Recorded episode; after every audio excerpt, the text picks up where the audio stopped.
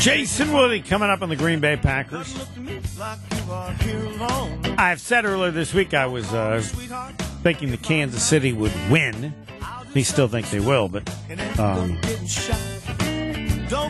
if you root for an underdog, I think you'd have to root for Brock Purdy, um, given expectations of him. And then you got Mahomes has already got it. The Purdy, it's like I think it's maybe similar to Eli Manning going against the Patriots and Tom Brady.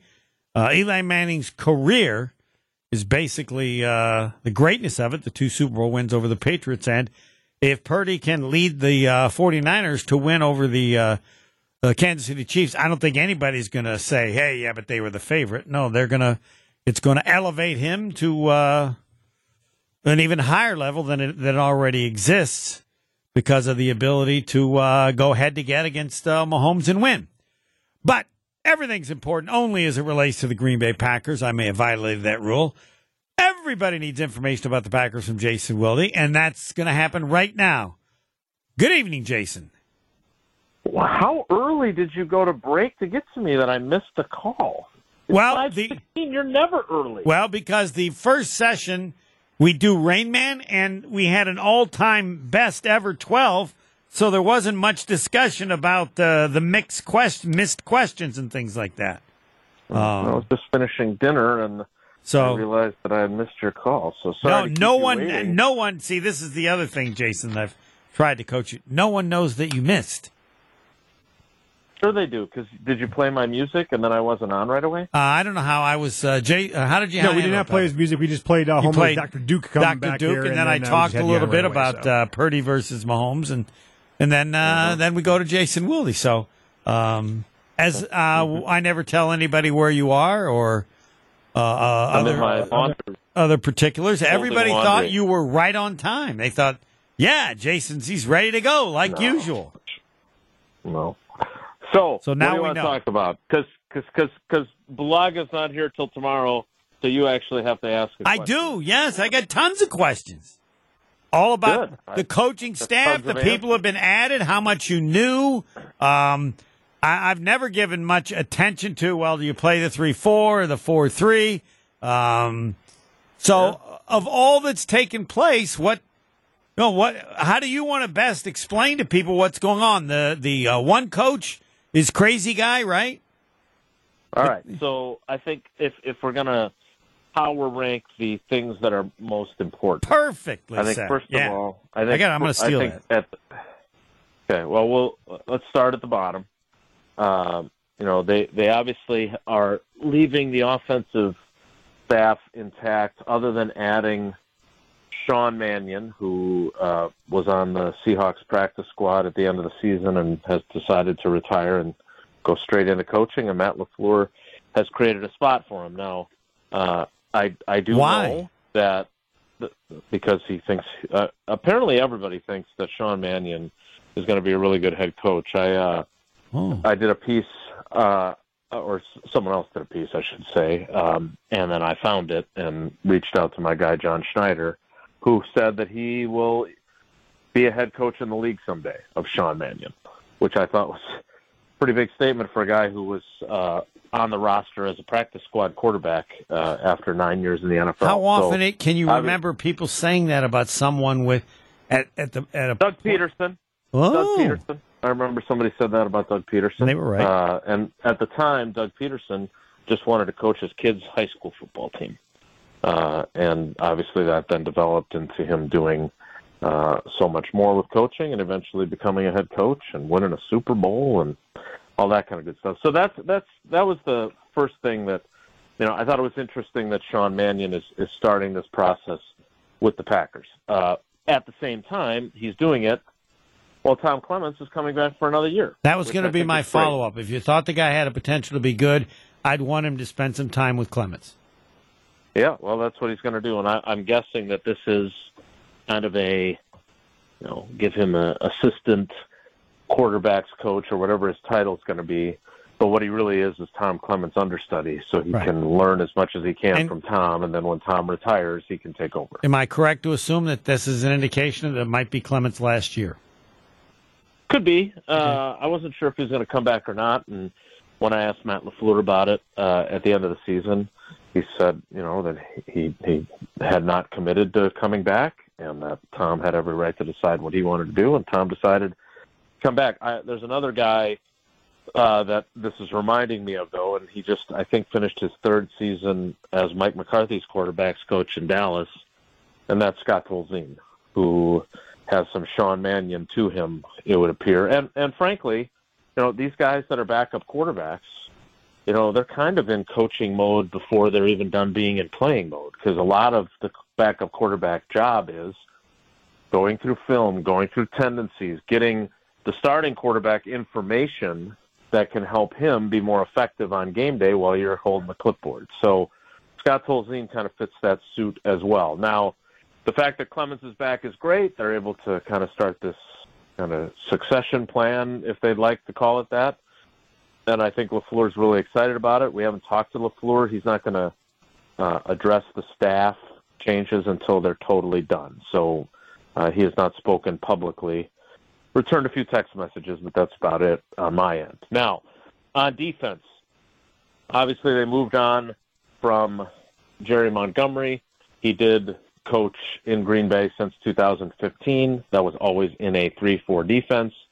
I'm certain that Jerry Montgomery could coach a 3 uh, 4-3 instead of a 3-4, but they obviously want someone else uh, who is going to who has experience with uh, with this system, and that's why they got Vince Olga, Oghobaase, uh, who has been with Jeff Hafley at Boston College for the past four years. So kind of like when the LaFleur moved on from James Campen as the offensive line coach, it wasn't that Campy wasn't a good coach. It was that he wanted a guy who could run the Kyle Shanahan mm-hmm. zone blocking scheme. So that's how uh, Campy ended up out of a job. Uh, and all these hires now, kind of accelerate this explanation, have all been very clear that they are building a 3 4 defense. The crazy guy, as you referred to him, uh, which, look, I don't know, and, and I did ask Tausch about this this morning, um, only because I'm not, I, and I'm not a player, but I'm not a huge, huge fan of wild and crazy screaming guy. Um, I think that that has some value, but I think that if you do it all the time, it loses its value. But you know, Anthony Campanile uh, comes from a coaching family. Basically, the New York Times did a story about how he and his dad and his three brothers are basically New Jersey football coaching royalty. So he's got a, a really good resume. He's really well regarded. Had some chances for a defensive coordinator job. Didn't get one in this hiring cycle. Maybe we'll get one. Maybe he'll get one next year.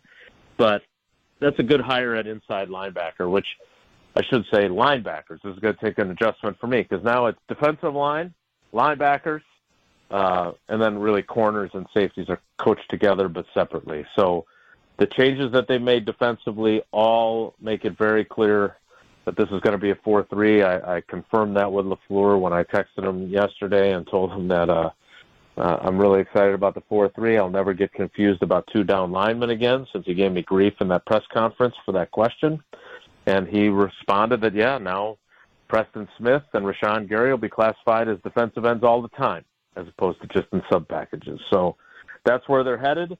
It is significant. I know you, you, you kind of said there that you didn't think it was that big of a deal. I guess it's not because of how much sub package teams play right. now, but it's still – it's still a change, and it's still a change compared to, you know, dating back to 2009. They had been a 4-3 defense throughout the Holmgren era. They started out kind of as a 3-4 with Ray Rhodes, but they were almost exclusively a 4-3 throughout the Holmgren era, throughout the mm-hmm. Sherman era, and for the first three years, the Mike McCarthy era. And then he hired Dom Capers, and everything changed. The difference here is I don't think that there is going to be a discernible shift in the type of players they want. Whereas when Dom Capers came in in January of 2009, by April of 2009, Ted Thompson was drafting a big run stuffing defensive tackle to be in the middle of that three man front. and that of course was B.J. Raji, Mhm. and then trading back up into the first round to get an edge rusher in Clay Matthews. So he clearly drafted for a four for a three four defense. I don't think you'll see a shift in how they draft because now they're going back to a four three. I, I just remember, I don't know if you talked about it, it's, well, the league was going in a certain direction in terms of some impact or who the big names were in terms of the coordinators and that they did it a certain way and people were copying them. My Yeah, memory, Baltimore is a four three.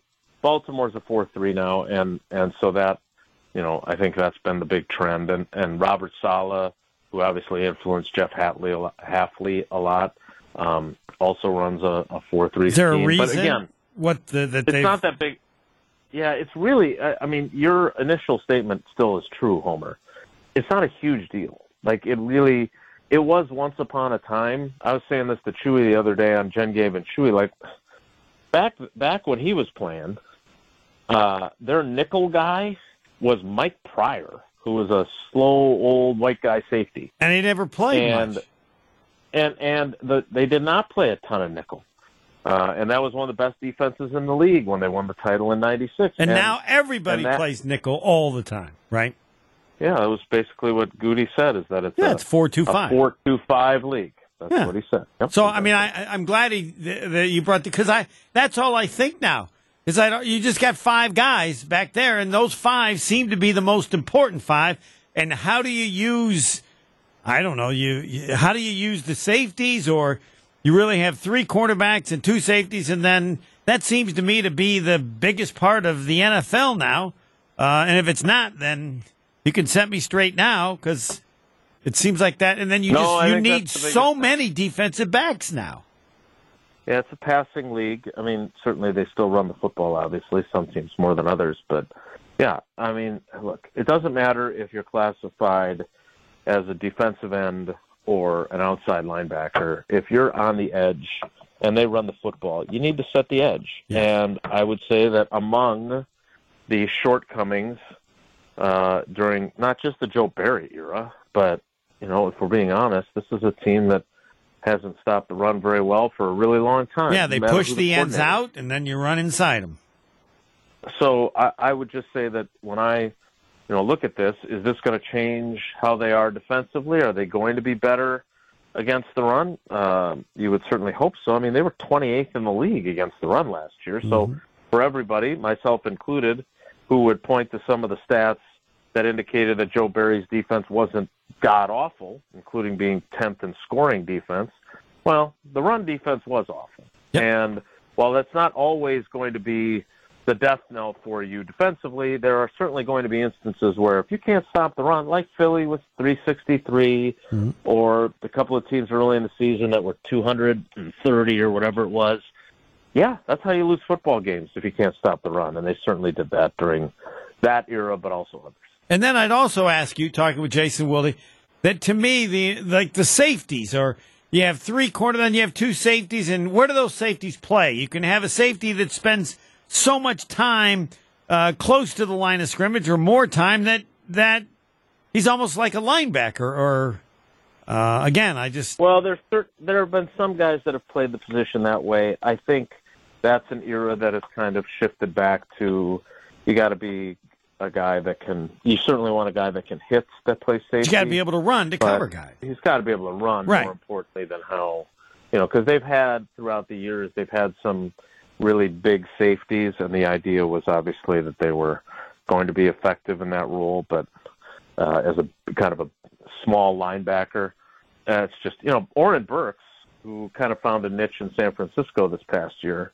Um, you know, one of the one of the frustrations they had with him, he was a he was a college safety largely, and he wasn't able to. He wasn't fast enough to cover, and he wasn't consistent enough or physical enough to tackle, and he also wasn't healthy enough for much of his time in Green Bay. And so you don't, you know, he's kind of a guy without a position, right? And so I think that that is no longer an issue because I don't think they look at these guys um, quite the same as having to be able to do both. I I think you want your guys to be able to be sure tacklers at safety and certainly have a physicality to them, but you got to be able to cover more. And you know, if you can if first of all, if you can figure out a way to avoid having, oh, I don't know, Preston Smith covering Davante Adams, that'll be a step in the right direction too. So, what's the appropriate analysis of Savage? I mean, he's been up and down, and what he he. I yeah, don't, I don't. I don't think that. I, I I don't think that the system highlighted his skill set. If you go back and look, I mean, statistically and just the eyeball test, um, he looked a heck of a lot better in Mike Pettine's system than he did in Joe Barry's system. Right? I think he felt he was miscast. I think. Uh, so how was he miscast? Honestly, uh, I think he played too far off the line of scrimmage, uh, okay. uh, not coverage, trying to cover too much ground, and he was not. The one thing he was not great at was he's not a great open field tackler, and he looked bad in tackling situations more than once. Right? Well, if and and look, you can't protect a guy all the time. Like if he's not a good tackler, uh, even if the scheme prevents him from being put in bad positions frequently, there are going to be times where he's going to be in a bad spot and he's going to miss the tackle. But I felt like there were ways that they could have utilized him that would have put him in uh, fewer bad situations. Should this and help him or hurt him? I think if he comes back, it, I think it helps him. Right. But again, I'm, you know, he he still has to do it. Like we can make all the excuses or all the explanations we want, but he's got to go out there and show that this system, if he gets the opportunity by returning, fits him better than what he endured with Joe Barry. All right, and last quick one on Quay Walker. It seems to me that he's just all over the place sometimes, but he has incredible ability. He makes some fantastic plays, but I, I'll accept whatever you say about the best way to use him or how they should use him. Yeah, I don't know the answer to that, frankly. I mean, I, he certainly has God-given physical talent. Yeah, he's got great size, great speed, but he was not a playmaker at Georgia. Right. Like if you look at his stats, he didn't have interceptions, he didn't have fumbles forced, he didn't have fumble recoveries, he didn't have sacks. So he had the interception uh, in the opener in Chicago, and I, I don't know, he had a sack or two maybe, and maybe had some as a rookie too. But like I thought for sure, especially after they moved him outside more frequently last year during the 2022 season when they had injuries and they lost uh, Rashan Gary. I thought that they were going to have this, you know, kind of Swiss Army knife tool who could play a bunch of different spots on defense, and he was just going to have this breakout season. And after the first game, I was thinking, oh, I'm right. Just like I thought, you know, at one point I was right about six and eleven. Uh, turns out he didn't have a breakout season. Nothing even approaching that. He didn't get kicked out of any games, but he certainly didn't have a breakout season. So I'm eager to see what his first season in Hafley's defense looks like because I don't, I still don't think they bring back uh, De'Vondre Campbell. Um, you know, the contract is less than ideal as a contract. It's not the year that you want to be getting rid of him, but I, I don't, I don't know how Matt LaFleur feels about him because they were together in Atlanta, and I thought LaFleur really liked him, but I just don't think he looks at. I don't think he looks at what Campbell did and kind of the lack of seemingly. Again, I wasn't in the locker room, so maybe I'm wrong. But it didn't seem like he was a great veteran leader on a team that needed veteran leadership, and that to me is problematic. So, it's, what, what's what's Walker's best position? Well, that's the other thing. If you're going to play, uh, and I, again, I understand the outside linebackers become defensive ends in the sub package, but the idea would be for him to to be a single inside linebacker and flow to the ball. He's got great athleticism. You know, when they when they ran a four three most recently here, you know, AJ Hawk was one of the outside guys, and it was Nick Barnett who was in mm-hmm. the middle and moved around. And Nick Barnett for whatever shortcomings he had as a player, he moved really well. And so I'd be curious to see um, if, given that similar role uh, in this scheme, if if Quay Walker is able to really flow from sideline to sideline and be a difference maker. All right, talking with Jason Wilde. I said yesterday my dream for the upcoming season is Packers Jets in the Super Bowl. Packers against Aaron Rodgers. Uh, what percentage chance do you think I have of of getting my wish? 100. Okay, that's this is uh, for those who don't know. This is very similar to when I asked Aaron Rodgers what his favorite movie of all time was, and he said Back to the Future Three, and I said, well, that's the end of this interview. This Yeah, is- I don't. I, I mean, I, I- I'll say. I'll just. Is it a long shot? Is it a real long shot? Uh, I don't, I know. don't. I, I after after reading that story from the Oh. Athletic about Yeah, the problem is the uh, Jets, the given how tough the AFC the is too. and and just how dysfunctional they are. Yeah, I'm not brimming with confidence that uh, the Jets are a Super Bowl team, but hey, uh, I I'll just say this because you always want to end our calls with, "I'll join that club." Your dream scenario, I'll join that club. I would love Yeah.